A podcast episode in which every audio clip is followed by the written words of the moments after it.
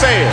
And to all of those that would like to destroy the future of the greatest country in the world, our message to them is the same as my grandfather's. Them that's going, get on the wagon. Them that ain't, get out of the way. Herman Cain. Herman Cain. Solutions for a better America. This is your host, Herman Cain. Thank you for joining us because we're going to tell you the truth, give you the facts.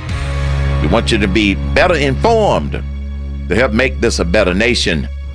Breaking news, breaking news every day with Herman Cain and the most connected man in Washington, Jamie Dupree.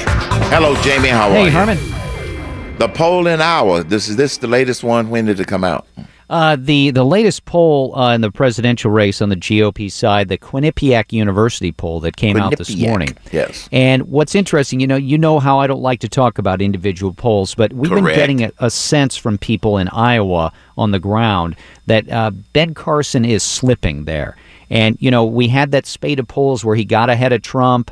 And you know Trump didn't like it, and then we've seen maybe Ben Carson come back a little. So if you compare these two Quinnipiac polls, one from now, one from about a month ago, Donald Trump is up five. He's leading again at 25, though it's within the margin of error. Not with Ben Carson, though. It's Ted Cruz who jumped 13 points in Iowa, while Ben Carson dropped 10. Marco Rubio stayed the same.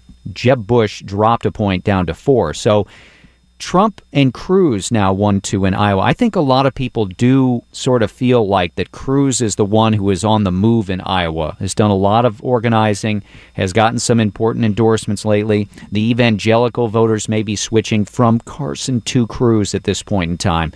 So that's something to watch. Again, look for trends, and we'll see if Cruz starts bumping up in other Iowa polls as well. Now, of course, it begs the question, Herman, you don't want to peak too early, right? Oh, yeah. Uh, but, you know, we'll see what happens. I, I just think that Carson has started to struggle in the last couple of weeks, and that the the aftermath of the Paris attacks and the focus on foreign policy has not been that kind to him either. Yeah. The, the, the worst that I hear from people after the Paris attacks relative to Trump and Cruz and Rubio, they're more forceful than Ben Carson. Yeah. Look, I think, you know, Trump, we've discussed this. What what I'm fascinated by Trump is Trump gets the need to distill his thoughts down into one line. You know, we're going to bomb the living daylights out of them to paraphrase them, you know, paraphrase what he says.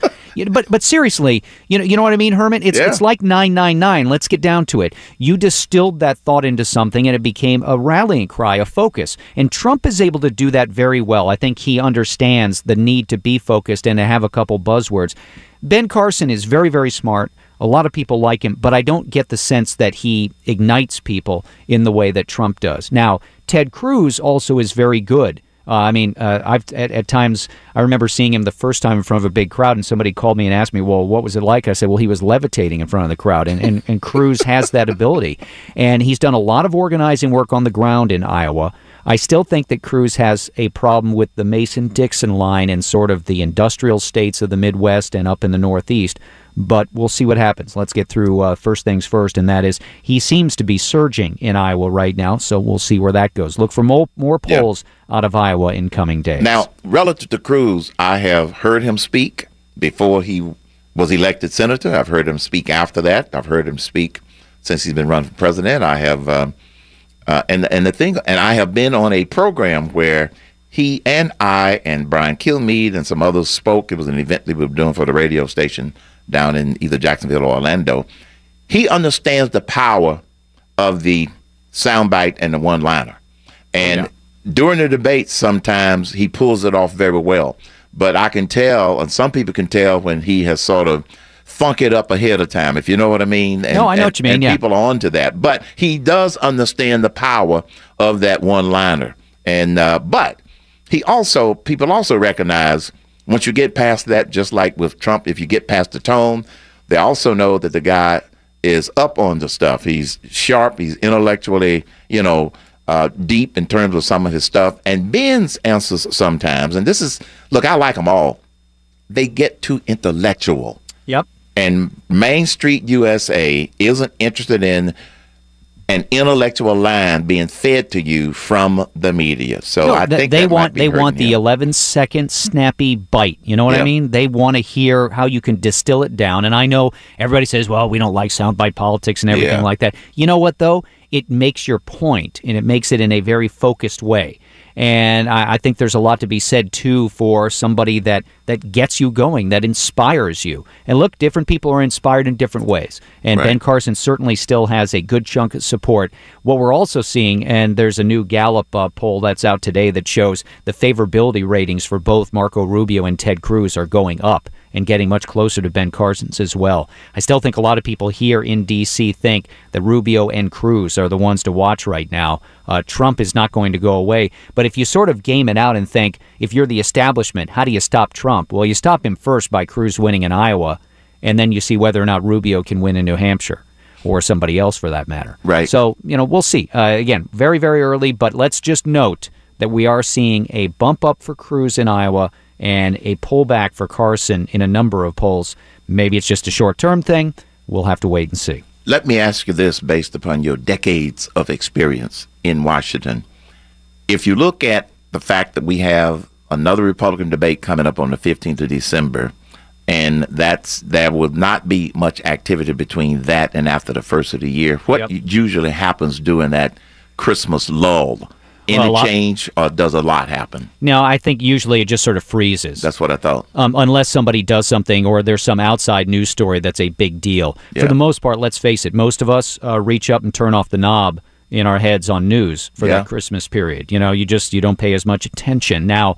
What you cannot do as a candidate or as a campaign is take that time off over Christmas. You've got to keep up your work, and it's always a test, and it, it will show you who has the better organizations, who can try to take advantage of some of that and still do some things during that time. Uh, thankfully, what I think it was 2008 when we had the, I want to say the Iowa caucus was the second or something like that of January. Uh, at least we're not doing that. So Yeah. uh, w- you will have February 1st is the caucus. That's going to be a pretty big run then from New Year's all the way to there. And here's one thing. What if, and I'm serious about this, what if Iowa makes its way to the college football playoff and then to the national championship? Uh, that's going to take a big chunk of oxygen out of the state of Iowa that otherwise would go to politics. And you got to think about how you can take advantage of that as well to get attention for your kids. Wait a minute. When is the championship game being played? Uh, the I think the uh, the national let's see the uh, the the semifinals are on New Year's Day.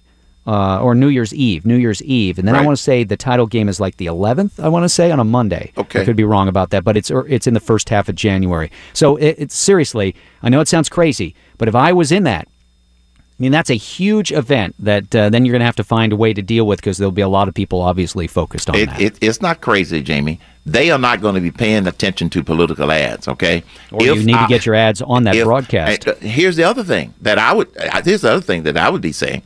If, as long as Iowa is in the hunt and they're Oh, one I'd of be the, at that game, man, One, outside one of the final hands. four, you better be at that game. You know, I don't care where you- it is. I don't know where the games are this year, but you travel and go to it. Yeah. Absolutely. And if they make it to the the big dance of the final for the national championship, you better be at that game, and you better become an Iowa fan real quick. Well, the and Big get Ten you an Iowa championship, sweatshirt. the Big Ten championship game is in Indianapolis. I want to say, and uh, so that would be something. If I was in that, you better be there as well. I mean, you know, uh, people may be laughing at this, but I'm serious. No. I, I I've seen too many uh, too many Democrats and Republicans ignore football over the years. I always think it's an easy way for you to get out there, be seen, get a news story about you, and do something. So, now on other stuff, I'm just looking up at the screen here next to me and seeing the live shot from the East Room of the White House, where we're going to have a news conference in a few minutes between President Obama and the French President Francois Hollande. Uh, Hollande here on, in in the midst, Herman, of what I would only call a diplomatic blitz. He had the British uh, Prime Minister in Paris yesterday for talks in the aftermath of the Paris attacks. He's here at the White House today. He'll be back in Paris to meet with the German Chancellor tomorrow, and then on Thursday he goes to meet. He Hollande goes to uh, Moscow to meet with Vladimir Putin. Now the Putin thing. We cannot ignore what's gone on today over along the border of Syria and Turkey with the Turks shooting down a Russian warplane. Uh, the Russians already threatening to respond to that. And, you know, it makes you a little nervous as to what all this could possibly spur in the long term. Uh, obviously, the, uh, the Turks are a NATO ally. Uh, NATO is having an emergency meeting in Brussels at this hour right now. And you don't want to take too far of a step, but you also have to sort of lay this out and say, you know, this little thing going on in Syria right now with the Russians, the U.S., and the Turks. Hopefully, it's not going to spill over into something bigger. I got you. What do you think coming out of the meeting between Hollande and President Obama? Uh, the White House yesterday, every time reporters in the briefing asked, well, what else is the U.S. going to do militarily? The answer was, well, you know, other nations can step up and help out. So the U.S., the White House does not seem interested in Hollande coming over here and saying, hey, we need to set up a a uh, a coalition of countries to go against the Islamic State because the the Obama administration would say, well, we already got a coalition, except that it's obvious that Hollande and others think that that coalition is not doing enough militarily, and they'd like to do more. I don't think now maybe I'm going to be dead wrong, but I don't think that we're going to hear the president uh, set out any new ground for any major increase in U.S. military action. Instead, it may be the French, but of course uh, this this this Turkish situation today uh, then makes it more difficult to involve the U.S. and the Russians together. And really, that's the juggling act here for the French president: is how do you get the U.S. and the Russians on board together when they have such different views on what should go on in Syria? Now, a NATO country does not rule out military means to help defend another NATO country, but they're not obligated, correct? Well, we're not obligated, Right. but the, the old line is, you know, if, if one of you is attacked, then all of you are attacked at the same time. You Yeah. can invoke what is Article 5 of the NATO Charter to ask for uh, defense. Now, you know, usually we looked at that as it would be Russian aggression. Uh, the the question, of course, both sides. The the Russians say their jet was not in the airspace of Turkey. The Turks say it was. And so, uh, you know, we'll just see what the response of the Russians is going to be to that. But obviously, you have to think of Vladimir Putin. He is not exactly one to just forgive and forget. Oh no! How about it takes him about forty-eight hours to start bombing the beep beep out of somebody? Yeah, and I think that's what some are worried about. Yeah. That, I'm, I'm, yeah, I'm worried about it. You know whether or not it's the right thing to do or not, but that's exactly what some of them are going to be doing.